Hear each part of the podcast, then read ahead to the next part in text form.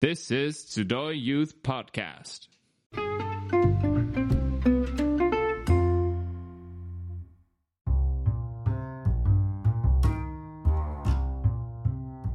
この番組ではヨーロッパキリスト者の集いの中のユースプログラムに関する情報をお知らせしていきます。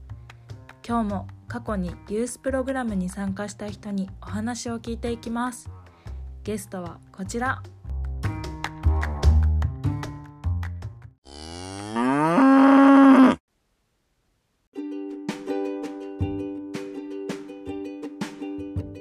どうもカレンです、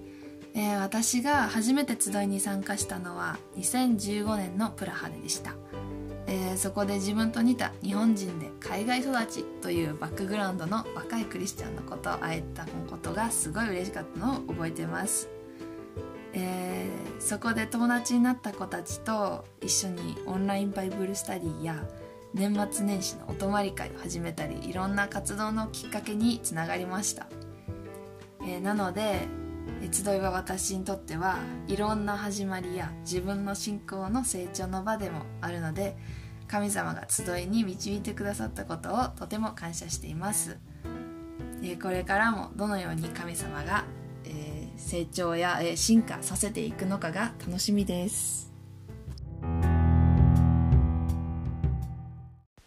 イエーイ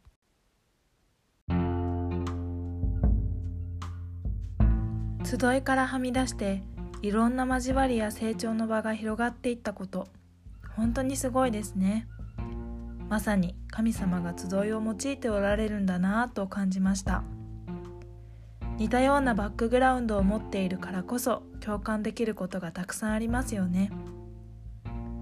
申し込み締め切りまで早くもあと3日。あなたの申し込みを待ってます。それでは次回の放送もお楽しみに。さようなら。